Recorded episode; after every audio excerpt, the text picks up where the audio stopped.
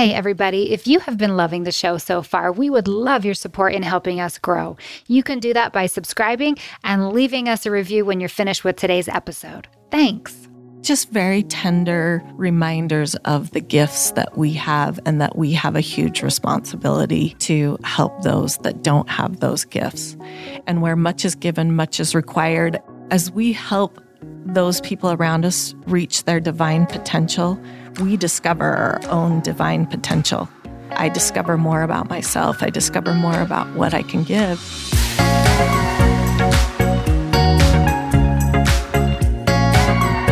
Hey everyone, welcome back to She's Simply Amazing, a podcast all about sharing the stories of women that can inspire us to live a huge, beautiful, and amazing life. I'm your host, Carrie Brinton.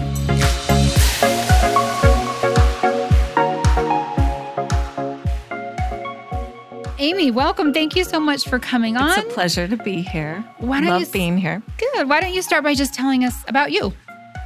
Okay, well, I am a mom of five, and actually, my daughter in law has worked at Elase. We love her. So it's been awesome. I actually have kind of come to this position through serendipity. Like, you never know where your life's going to turn. And I just love having the opportunity to get to know the refugee community in Salt Lake. And I've discovered that you can have a multicultural experience in your own backyard, which is really rewarding. And we've also learned that social media can get a really bad rap, but we do a lot of what we do through our Serve Refugees social media feed to help people have opportunities to learn about refugees, to serve refugees, and give to refugees. And service has always been important to me. I love connecting people with opportunities to make a difference. And like I said, I kind of fell into this position and it kind of ended up being the amalgamation of a lot of my gifts and talents uh, coming together to do something for the community. So, talk about how service is obviously a huge part of your life at this point. It's your career. How did you start getting into service? At, at what point did you start realizing this is going to be a big part of your life? Well, my dad was always great at bringing home people that we didn't know. Oh, really? and then we discovered their story and that they needed some love and support that maybe they weren't getting in their own environment. So it probably started with my parents always being very giving. And then when I was at the University of Utah, I was given the opportunity to create large scale service projects for University of Utah students, and I loved it. It was, was so that fun. just you volunteered for that position? Well, or- I was asked to do it, and we worked with students in the community, and we worked with the Bennion Center, and we we would do these secret service nights where we'd send people out on missions, like secret service missions in the community to do good, like visit senior citizens or take disabled people out to get ice cream, and it was so fun. First of all, to watch like the people that received the service go out to ice cream with these college students and they're disabled and they're become friends. And then also to see what it did for the students they were just like that was so fun. That was a different kind of date. So there, I, I kind of started there. And then when my husband and i got married we had the opportunity to help kids that would come from chicago that had had cancer, they would come to Park City's adaptive skiing to do adaptive skiing through a special program they have up there. And we would help provide the meals so they could bring more kids. And these were kids that had an amputated arm, leg, or visually impaired, either because of the cancer treatments or because of their cancer. And we loved watching what would happen. Like they'd show up the first day, and for a 16 year old that loves basketball and has played basketball his whole life, to have your leg amputated seems like the end of your life. And we would see these kids start learning how to ski, and their whole demeanor would change, and they'd think, if I can ski, what else could I do? It helped them open their eyes to the opportunity of they didn't have to have a perfect body to be able to have joy and happiness. And we got to watch that every year. And we we've we still do that. And our kids love it. And then had the opportunity a couple of years ago to help with a holiday party for refugees as a volunteer. And it was really challenging to get all set up and have these families come through. But when they started coming through, I'm like, where did all these people come from? I had no idea we had that many refugees. And then to see people filling their needs at this event and socializing was really sweet. And then a couple months later, I took a position to help with social media and here, and here I you am, are. four years later, still doing the same thing. So let's talk about the refugee program. I'm not sure what the right is here in Utah because I think that ref, the refugee program for for the United States in general has just become people are becoming more aware of it. But just recently, I would say within the last five or so years, I think people are starting to realize what what is going on in our in in the world who's coming to our country and then specifically coming to Utah. But I do think that there's a lot of misinformation yeah. and a lot of questions still about what the refugee program is specifically. So, can you start by telling us what exactly is a refugee? What does that term mean? What is who does it encompass? So, refugees there's lots of words thrown around. And I think refugees, the thing that makes them different is if they remain in their homeland, the mm-hmm. place where they are, their life is in danger. So it could be because of political background, it could be because of their ethnicity, it could be because of their religion. But if they stay there, the potential for them to survive is very low. And so um, typically they flee their country to a secondary country and apply for refugee status. And refugee status means that, hey, if these people or this family stays in this certain country, they won't survive.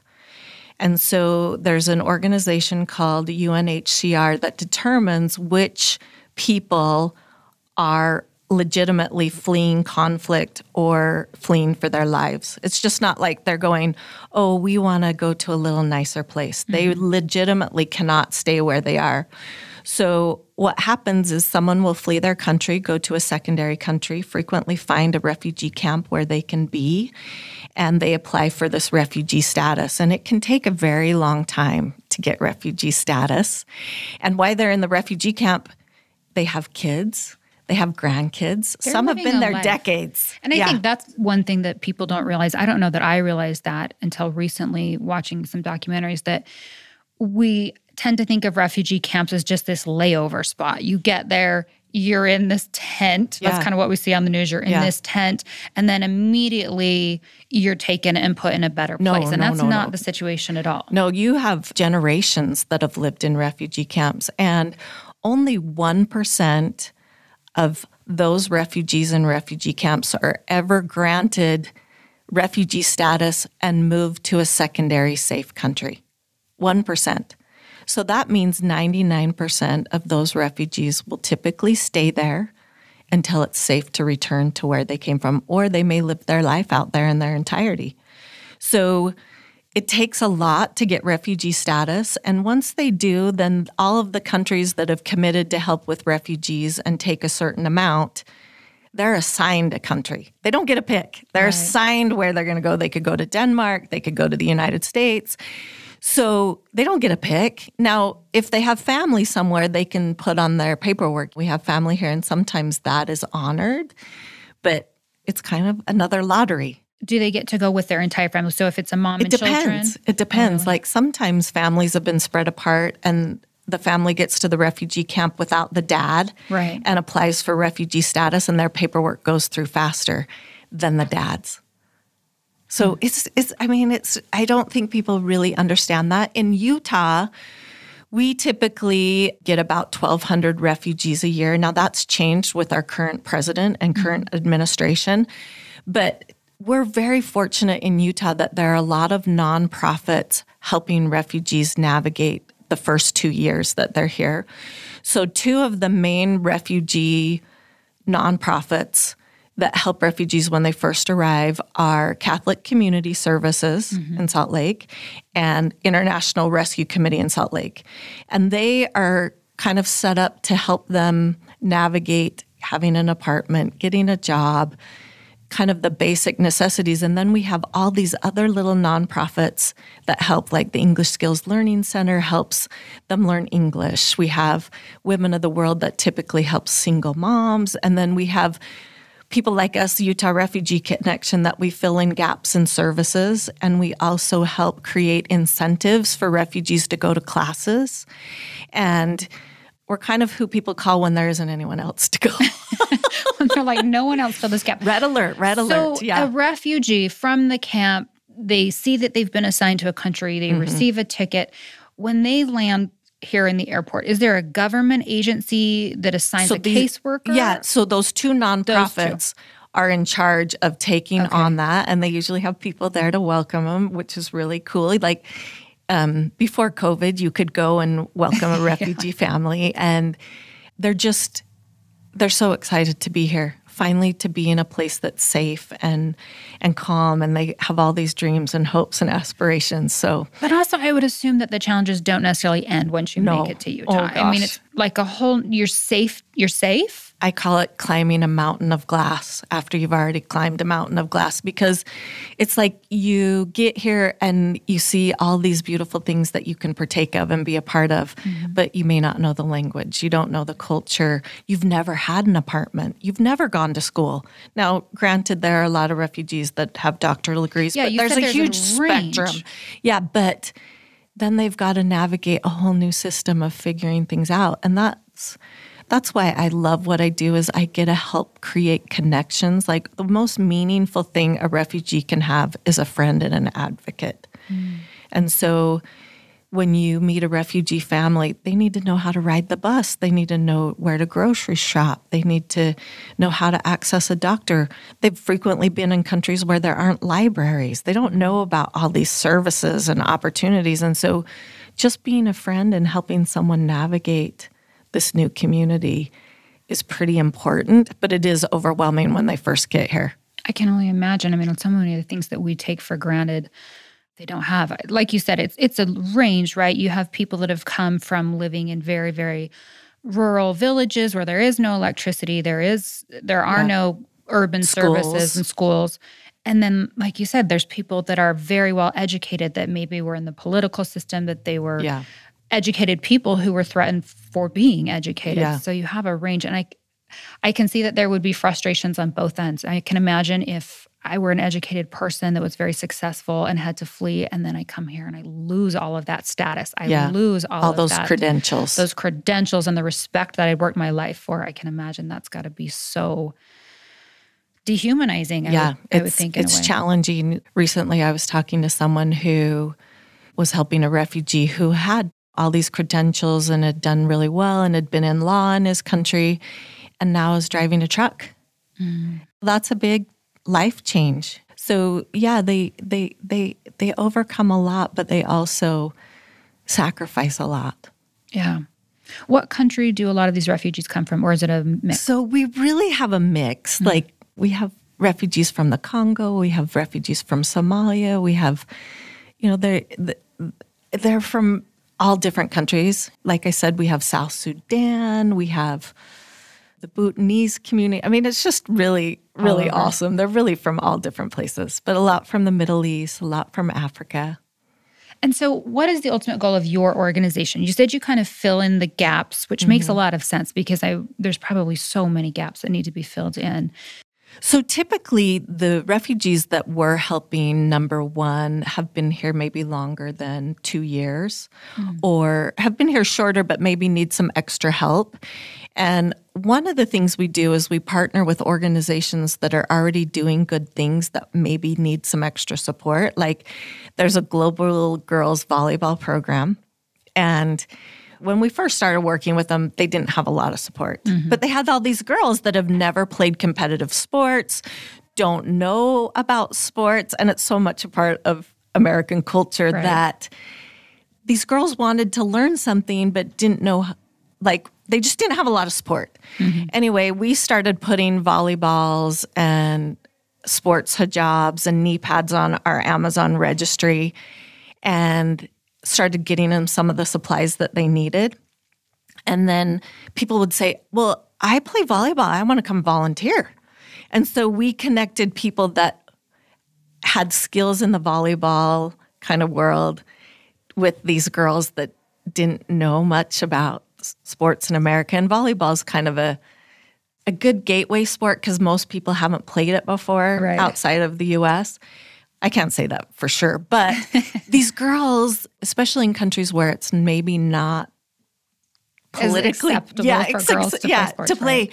to see them learn this sport and just see what it did for them and now there's some really good teams like you watch out for some of these teams they're good and one of my favorite experiences i was at the international charter school where a lot of them practice and it was after school and this muslim girl with her sports hijab was doing a really good serve and this boy walked over to her and said how do you do that that is so cool. And so it was really cool to see her teaching this individual, this boy, how to serve volleyball. And it was kind of like, I don't know, I kind of was, yes, I was really proud. Like she felt like rewarded for, Yeah, for that time. Yeah. And that's what that does. So we help a lot of programs like that that maybe need some extra support. Like English classes. They want to get more refugees to come, but the refugees are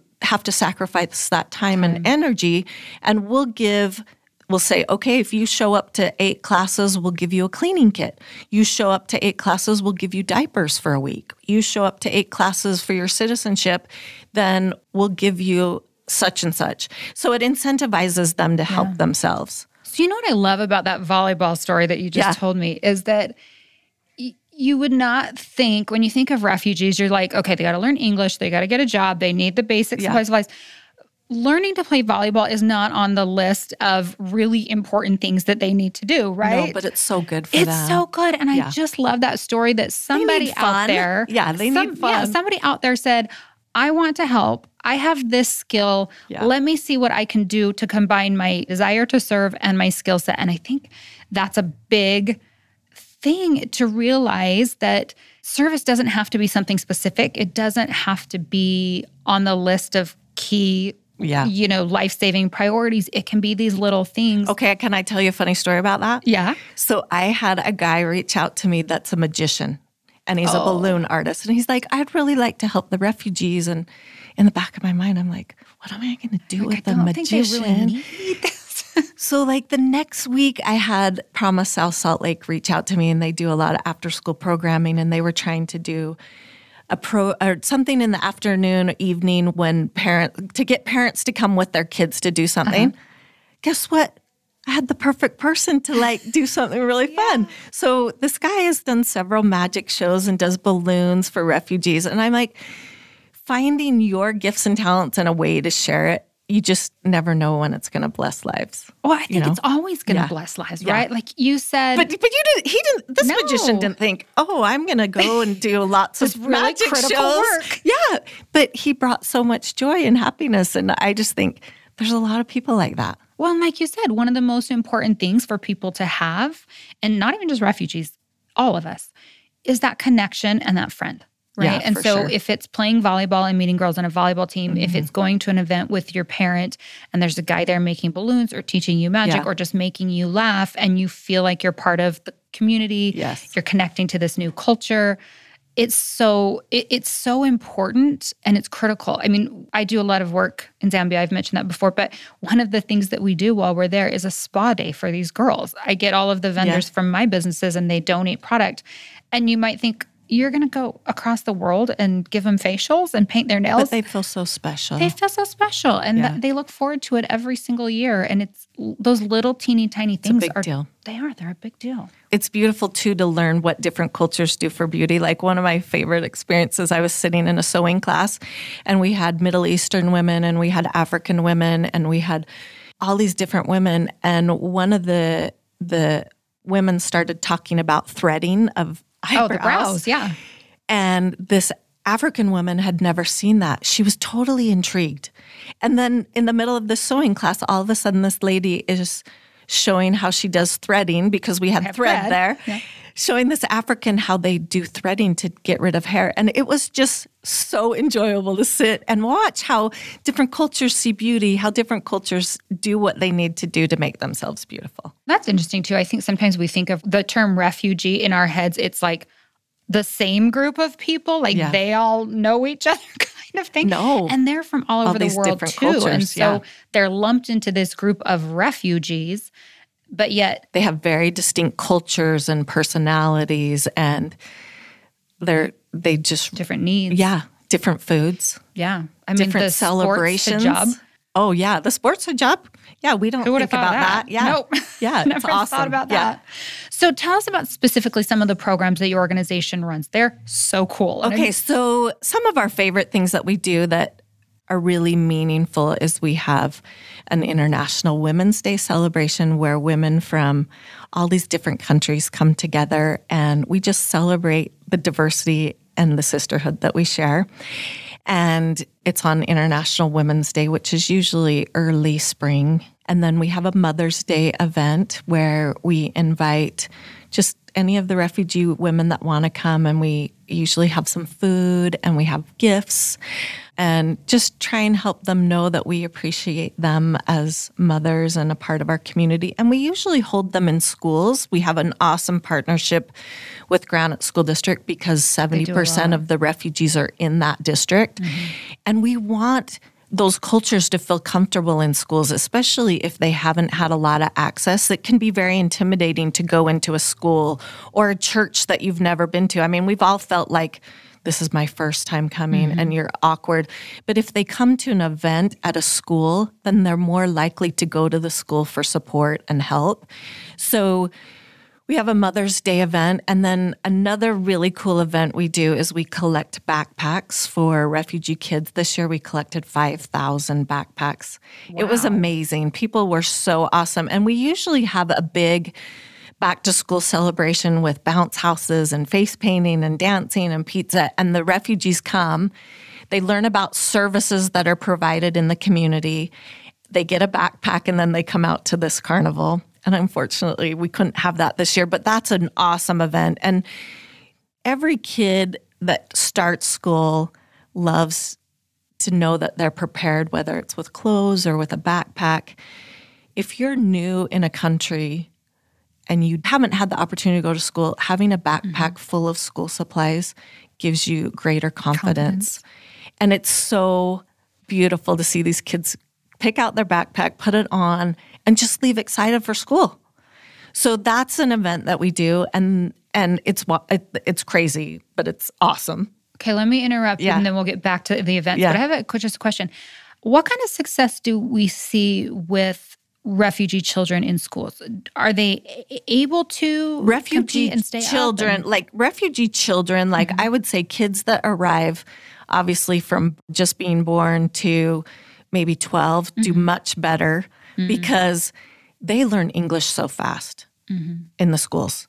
I mean, they just they just pick it up really quick. And teenagers it's a lot harder. Being a teenager is hard anyway but trying to navigate in a new language high school culture especially if you have a hijab or you're you look different than everyone else is really hard. And i think they struggle more. That's why i love the volleyball program and the soccer program that we support because they need positive things i always say the older you get, the harder it is. We all know, like, if we try and learn something new, like whether it's music or language as an older person, it's just hard. It's kind of not happening Yeah. sometimes. Yeah. Yeah, like you know, so you see, have these kids that learn English very fast and become the translators for their parents, and they take on major responsibilities because Right. they can navigate the community and the language. But also, it's so cute. I was at an English class, and one of my favorite videos I've ever taken is where this older lady, she's got to be maybe in, I don't know, her 80s, Mm-hmm. is counting to 10 in English. And she's so proud of herself. Oh. Just learning it for the first time. So, you know, the younger you are, obviously, the easier it is to navigate and do well in school. And you said most. Oh, I have so many questions. Yeah. My gosh. I think you told me there that there's how many currently how many refugee So we have 65,000 refugees in Utah. I don't think I would. have That's enough to fill like BYU Stadium. Yeah, I would That gives you an idea. have guessed that because when Yeah. you say we get twelve hundred a year, what you don't realize is then they, Over they years, stay, yeah. and, so And they have kids, yeah. thousand. And then you said a, a good majority of them are consolidated in Granite, Granite School, School District, District, which because is what, that's where the affordable housing is. is that like South Salt yeah, Lake area? South Salt Lake has a lot of refugees. Okay, a lot Yeah. of government housing that's The- Well, it's not even particularly government housing as it is just affordable housing. Mm, It's a major issue. I mean, it's a major, affordable housing is a major issue in our community. Right. And it's even more difficult with refugees, especially because a lot of them have large families. Mm. So typically they are in areas where there is much more affordable housing. Like people will say, well, I never see refugees. Do we even have refugees? Right, And I'm kind of like, well, you kind of have to step out of your comfort zone. I frequently tell people, drive like go to 7th East, drive down 33rd South to uh-huh. Redwood Road and look at every bus stop. Because you'll see the Nepalese men with their little hats, you'll see women in their hijabs, and you'll see all these different people waiting for the bus and walking, and then go down Redwood Road and come up 3900 South and just kind of do a loop and be observant. be observant. And and they're in our communities. They're in our stores serving us as cashiers and they're running 7-elevens and we have no idea. And we don't know what they've been through and we don't know like they're heroes. A lot of them have been through amazing i mean things that would make us really fall apart. Mm-hmm. And they're they continue to fight and they continue to give and they continue to be a part of the community. And we're just not aware. So just being more aware. You said something that I thought was so insightful, and I'll let you re say it, but you said intelligence and talent and skill are universal. What's not universal is opportunity. Oh, for sure.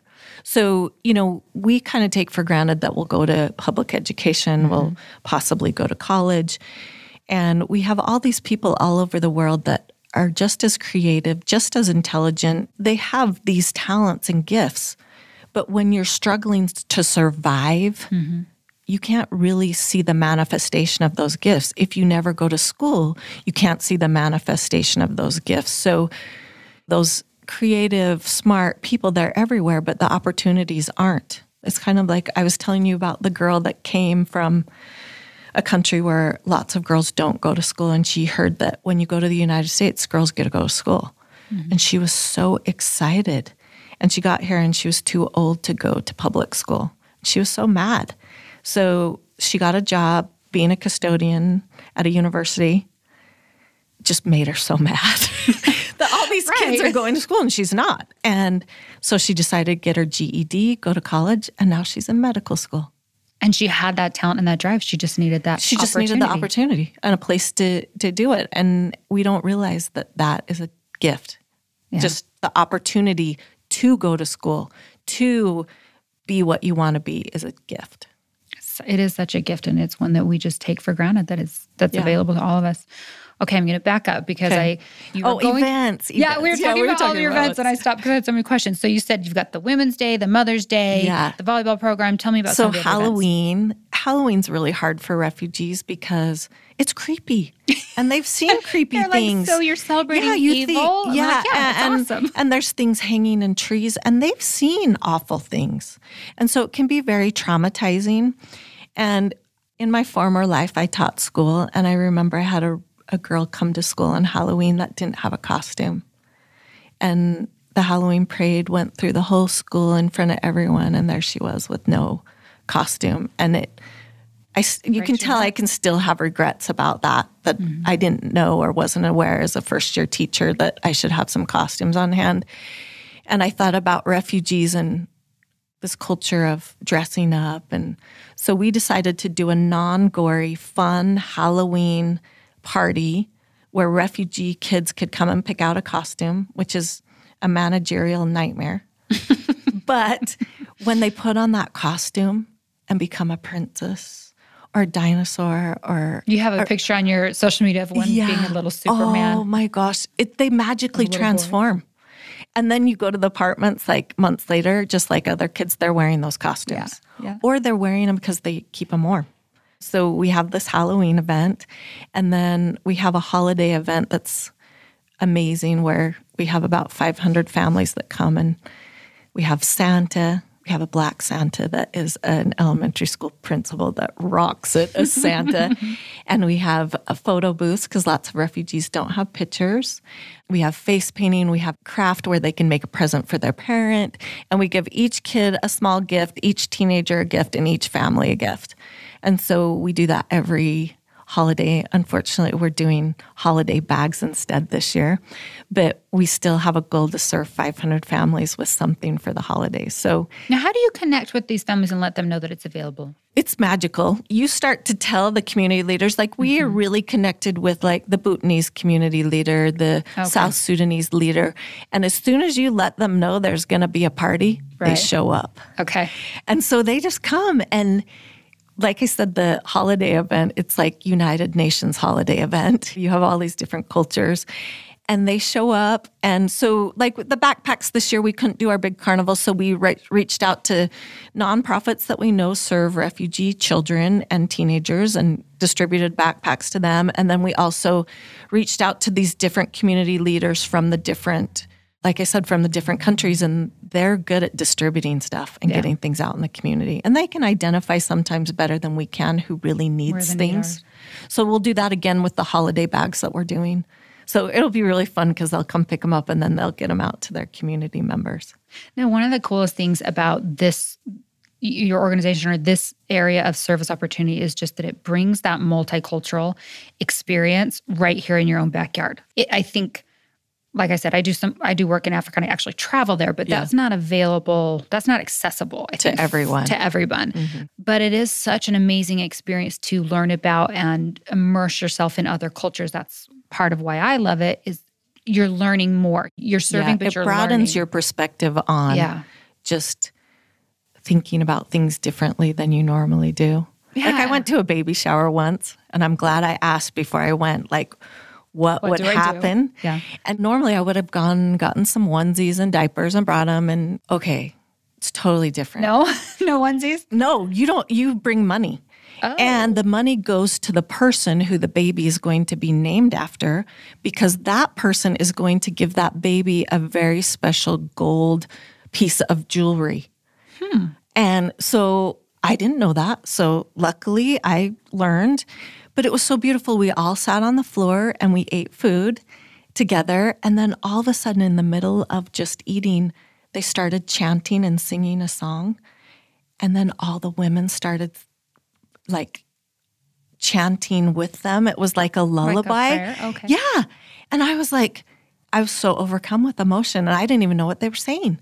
And then they brought the the person that was going to, to that the baby's named after, and the the person presented the baby with a gift mm-hmm. of this jewelry. And I'm like, that's a whole different perspective. They were honoring an aunt mm-hmm. and someone that they were named after. They thought really critically about the name and we showed up and there was so much food and so many people. It was just it was really beautiful. And I'm like, that's a, that's kind of a fun way to do a baby so shower. Meaningful, yeah. yeah. I think a lot of cultures assign a lot more meaning to events than we do in America. Sometimes oh yeah, and they last are, a long time. We yeah. want to get in, get out, drive by. Yeah. I think people love the drive by like wedding things yeah. lately because uh, it's like I'm raising my hand because no, they it's like all day long, and you stay and you eat and you stay and we kind of water things really down and speed them up in America. And yeah, the purpose of those is to develop relationships.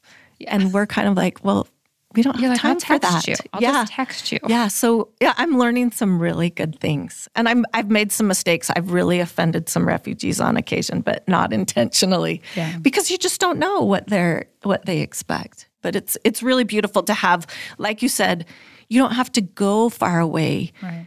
You can have a, a multicultural event in your own backyard. Also going to churches, like Baptist churches, mosques.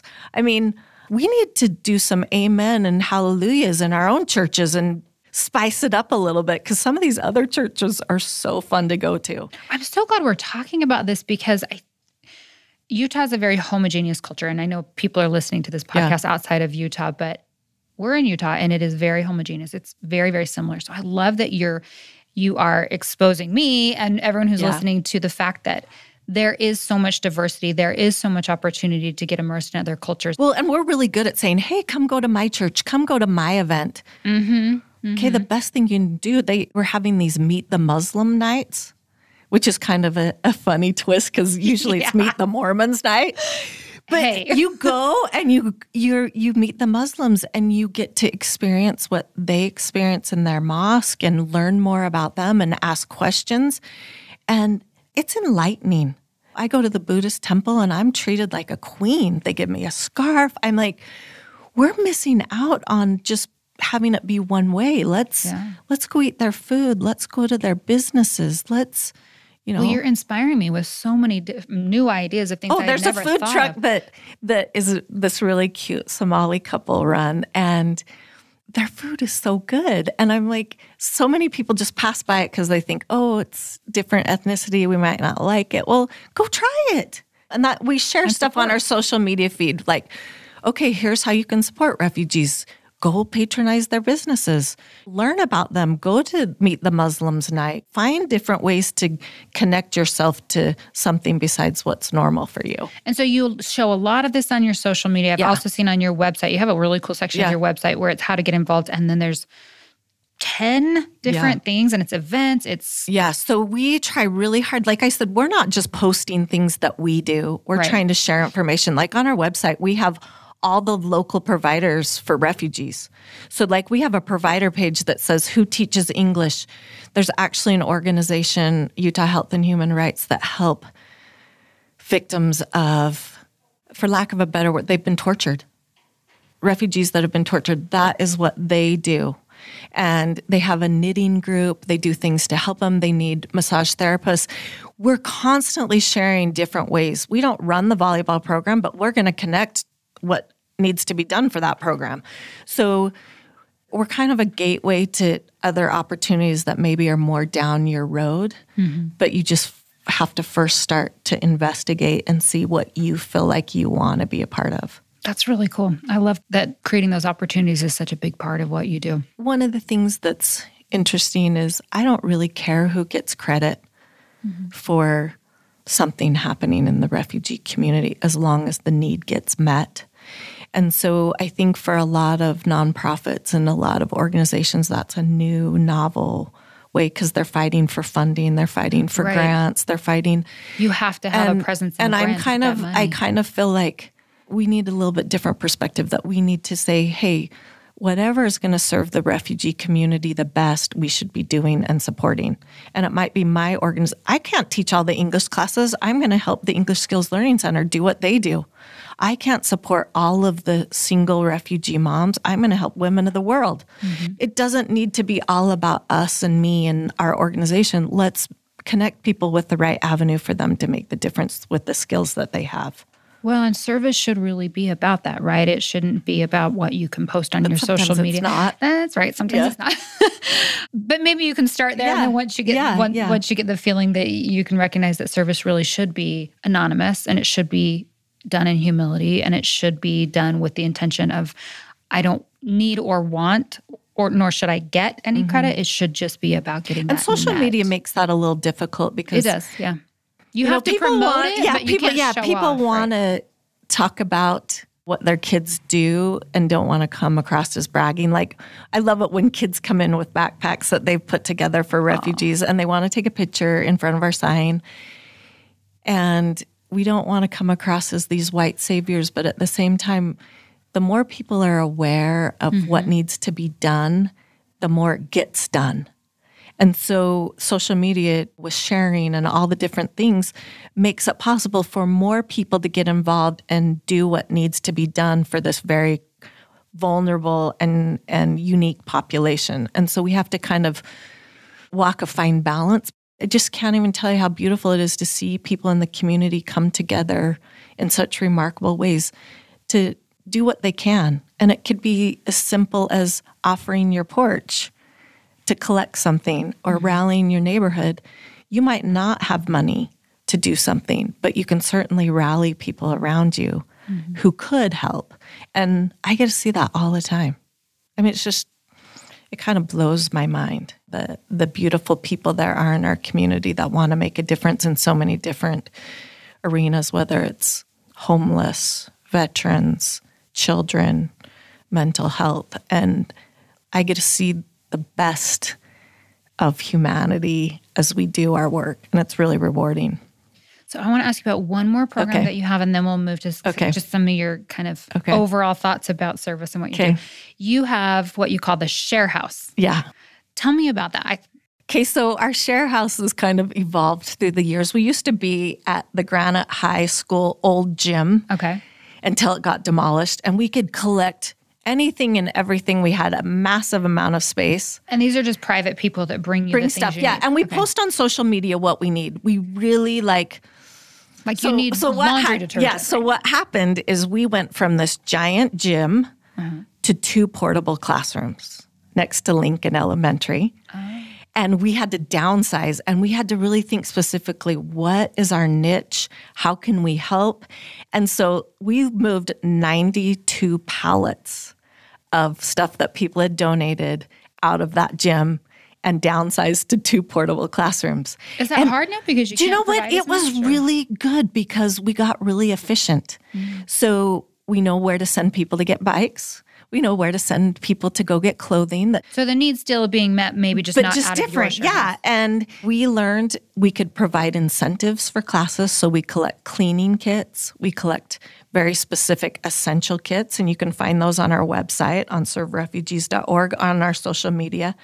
We constantly post exactly what we need on social media. Like, Yeah. Like- like, like- you gave me we're we're doing this for our Yeah. our work drive and it was Here's like exactly- two ounces of liquid laundry detergent. Because we've learned through the years, like we used to collect feminine hygiene supplies. Uh-huh. No one was taking the tampons. So why should we take? Why do we? because collect- that's not part of most cultures. yeah, right? and so we we've uh, learned. We had all this colored dish soap, or plain, I should say, clear dish soap. No one would take because refugees didn't think it cleaned because Oh. it didn't oh. have a color.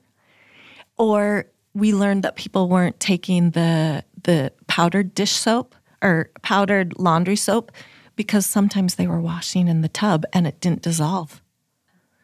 And so we've learned over the years what specifically to collect. yeah, how to adapt And to we lifestyle. try really hard to be as efficient. We don't want stuff sitting in our share house. We don't we can't afford that space to be we can't afford clear liquid detergent on our shelves or tampons that take up space. We need exactly what's needed in the community. So, the share house, we collect costumes at Halloween time. We collect very specific items during the holidays. We come up with kits for Mother's Day. But you can learn exactly what we're looking for if you follow us on Serve Refugees on Facebook, Instagram, and Twitter. And then you can also go to our website and it will also tell you what's high need, what's low need, what are we doing well on. A couple weeks ago, we didn't have size six diapers. So we just said, hey, go buy them off our registry or bring them to us. Now we're totally set on size six diapers. So it's really amazing what the share house does. And just to give you an idea, we we through those two portables give out a million dollars worth of products and services that benefit refugees in the community. wow. A million dollars in a year. And that's all through donations. We're not buying those things. People are finding out what's needed and bringing them to us.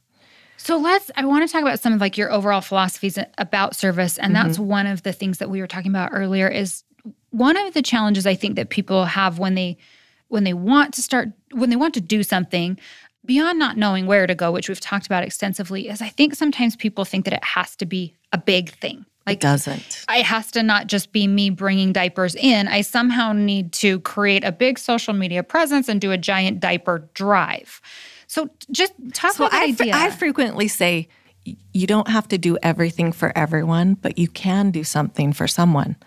And we would have groups that would bring in 10 backpacks, and someone would be bringing in one or two with their child mm-hmm. and feel a little bit badly. And I'm like, then they'd tell me their kids did chores and earned the money. They went shopping and they brought the backpack. And I'm like, that's two kids that are going to start school with what they need mm-hmm. to have a successful start. And it's no less important that there's 10 or there's two. Yeah. And I think sometimes I, in my neighborhood, you feel like you have to take a treat or you have to do something. Well, just stopping and saying, Hey, I was thinking of you, and I just want to say thanks for what you contribute to my neighborhood. Or sending a text is is super meaningful. yeah. So we don't have to do a big production. And I think that you know that little boy or that little girl that has the backpack on the Mm-hmm. first day of school, they don't know if that backpack came from a single person dropping off one backpack or if that backpack came from a giant together, yeah. drive. They don't yeah. know, they don't care. But in their lives, that one backpack makes a difference. Makes a huge difference. Same yeah. thing with those diapers. Yeah. That mom that needed those size six diapers, she doesn't care if they got dropped off because you had an urge and you ran into Walmart and just dropped them off. Yeah. It doesn't. It's so sweet. Like, uh, you know, there was one girl who found out we were low on diapers and she said i just couldn't imagine what it would be like to be a mom and not have the diapers i needed. And she just asked some friends and brought in some diapers and it wasn't a huge giant donation. It was something simple but it made a difference for the woman that received those diapers. So yeah we we get caught up in a big production and it doesn't have to be a big production I love that. And I just I just love so much that your organization has so many different ways to getting involved personally, attending these events, which I feel like is oh, more. One thing I didn't we didn't talk about are the cultural nights. Oh yeah, and okay. we usually do those quarterly, but COVID has changed things. But they're coming back eventually.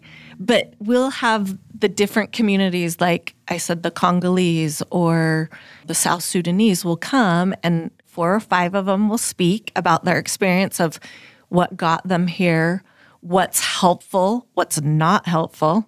There's mm-hmm. sometimes we need to know what's not helpful. Yeah. And then they'll share food from their culture. Sometimes they'll dance and make you dance with them. Those are awesome because you get to hear from these people directly what their experience is and what's helpful and what's not helpful. And can anybody attend? Yeah, those? it's open to the general community. We have them usually at the Granite School District main offices. Like I said, we partner with Granite School District on a lot, and their educational equity department is amazing because they really want every student, regardless of where they come, to feel a part of the community and have academic success. And so I can't say enough about the Educational Equity Department at Granite School District. They've been so supportive, and our partnership with them is awesome. Yeah, I know so, they do so much for low income families in, yeah. in Utah.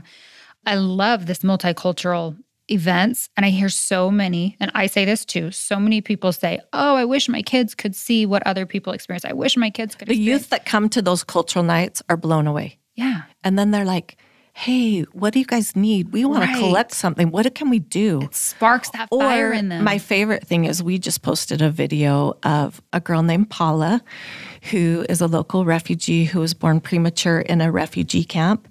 And she was so early, the doctors didn't think they could save her, so they threw her in the trash. And a nurse saw her and heard her story and decided to go get her out of the trash. And I met Paula about a year and a half ago when she gave a speech saying she was given new life twice. Once when she was pulled out of the garbage can in a refugee camp, and again when she came to the United States. She's a senior at Olympus High. So all of a sudden, there are some kids at Olympus High, Olympus High that have had their eyes opened. Oh, I should probably get to know her and know her story. And wow. I can learn so much from yeah, her. Those eye opening experiences mm-hmm. are really good for adults and teenagers. Well, if you can get that spark in you from a young age, I mean, you can. Yeah, my so kids last year were giving me a list of all their holiday items. Uh-huh. And I was kind of miffed because I had just come from a refugee home where the teenagers asked me for toilet paper for Christmas. And it's kind of like you just go, oh, we don't get it. But just very tender reminders of the gifts that we have and that we have a huge responsibility to help those that don't have those gifts. And where much is given, much is required. And I also think one of my favorite things is I was looking at some pictures from our back to school event from like four years ago and saw a couple of the kids that I know that have that had backpacks at that event mm-hmm. who are now in college on scholarship. And I think as we help those people around us kind of reach their divine potential, we discover our own divine potential. I discover more about myself. I discover more about what I can give. And I find that there are a lot of women especially as they get to the time period when their kids are starting to leave home that are lost because Yeah. they've given so much time to their children and they come and volunteer or start doing something and they realize they have something to offer and all of a sudden they magically like come out of their shell again like I was a mom for all these years and I'm still a mom, but I can also give something. And so, like I said, as you divinely help those people around you discover who they are, you become more of who you are. And that's why I'm like, it's really hard to think about ever not doing this job because I'm becoming more of who I think I'm supposed to be. And I get to see people discover that as well. It's really rewarding.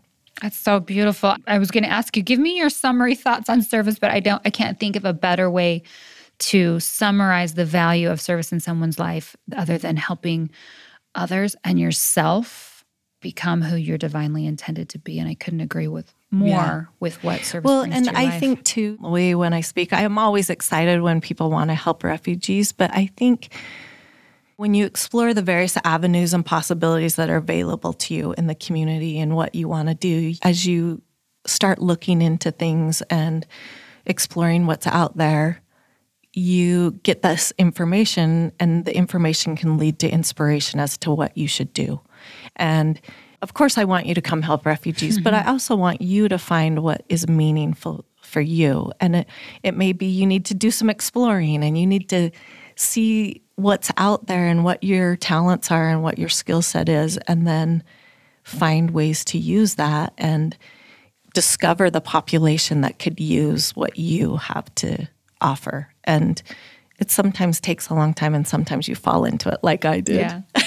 But we all have something to offer. We Oh, for sure. absolutely all have something to offer. We all have value and skills that someone can benefit from, and we should never discount that in ourselves. Oh, this has been the best conversation ever. Thank you Oh, so much. I've I always wish that we could make these episodes two hours long. It's all good. No one would listen. No, I think they would. They would shut love off. it. No, they would love it. I know everyone would love it. All right, we've mentioned it a couple of times, but Amy, give me summary where people follow you on social Okay, media. and so so we're on Facebook, Instagram, and Twitter on Serve Refugees. Okay. So any of those feeds. Okay. And then our website is serverefugees.org. Okay. And you can find lots of information on the website. And our nonprofit is the Utah Refugee Connection, and our goal is always to help you have opportunities to learn about refugees, serve refugees, and give to refugees in ways that make sense to you and that are meaningful to refugees. okay, now this today is Giving Tuesday. This Yeah. will air next week. Okay. What needs do you have right now for the Christmas So season? we're doing 500 holiday bags, and inside those holiday bags, we're doing a $25 gas or grocery card. And you said Maverick and Walmart are, are best really ones, good because right? Mm-hmm. they can identify those. Chevron, it's sometimes hard to tell is that a Chevron? Is that a Sinclair? So that's good. And then we're giving each family the game Twister so they can learn colors and do something together. what's more American than basic. Twister? it's really basic. And we couldn't, it was going to be too hard to figure out how many kids are in the family, how many teenagers, and specifically. You didn't want to overwhelm bags. them with Monopoly No, or something? no. Oh gosh, payday. yeah. So, um, and then in that bag, also Minky Couture has come through and is giving us blankets for like cost. Oh, wow. They're being, and do you know how soft and comfy and how awesome that will be for refugee families to have that blanket? And then we discovered pretty quickly this year that refugees weren't prepared for the holiday or for disasters. So we have a Red Cross kit that we're putting in each bag. So mm-hmm. there's the grocery and gas gift cards, there's Twister, there's the Minky Couture blanket, and there's the Red Cross. And you can go to our social media feed or our website and you can make a donation Right. toward that. Or you can go get Twister games and have your kids write a little note and bring it to our share house. The gift cards, we went through $3,000 in grocery gift cards just last week for families that didn't have food. And so those are so highly needed. And we're going to collect those all the way until the end of December.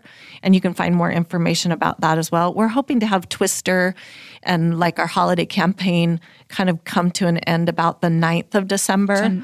yeah, so next so so next week. So you know, but you'll probably. I'm sure, take donations Yeah, anytime. And yeah. your website is really easy. You can go on, you can select how much Yeah. you want to donate, and you can assign. and the it to a click, yeah, the cl- you can sponsor a whole family. You can donate ten dollars. You can donate twenty five dollars, and we'll take care of it. So lots of ways to get involved. Thank you so much for coming oh, on it's today. a pleasure to be here. And like I said, you can't do everything for everyone, but you can do something for someone. So find someone today you can do something for. Thanks, Amy. Thanks for joining us for another episode of She's Simply Amazing. If you are loving this podcast and getting so much out of it, please help us grow it. You can subscribe to the podcast and share each episode that you love. You can join our community on Instagram by following at Simply Amazing Podcast. And please, please, if you're loving this, go leave us a review on whatever platform you listen. Those reviews really help us grow. We'll see you next week.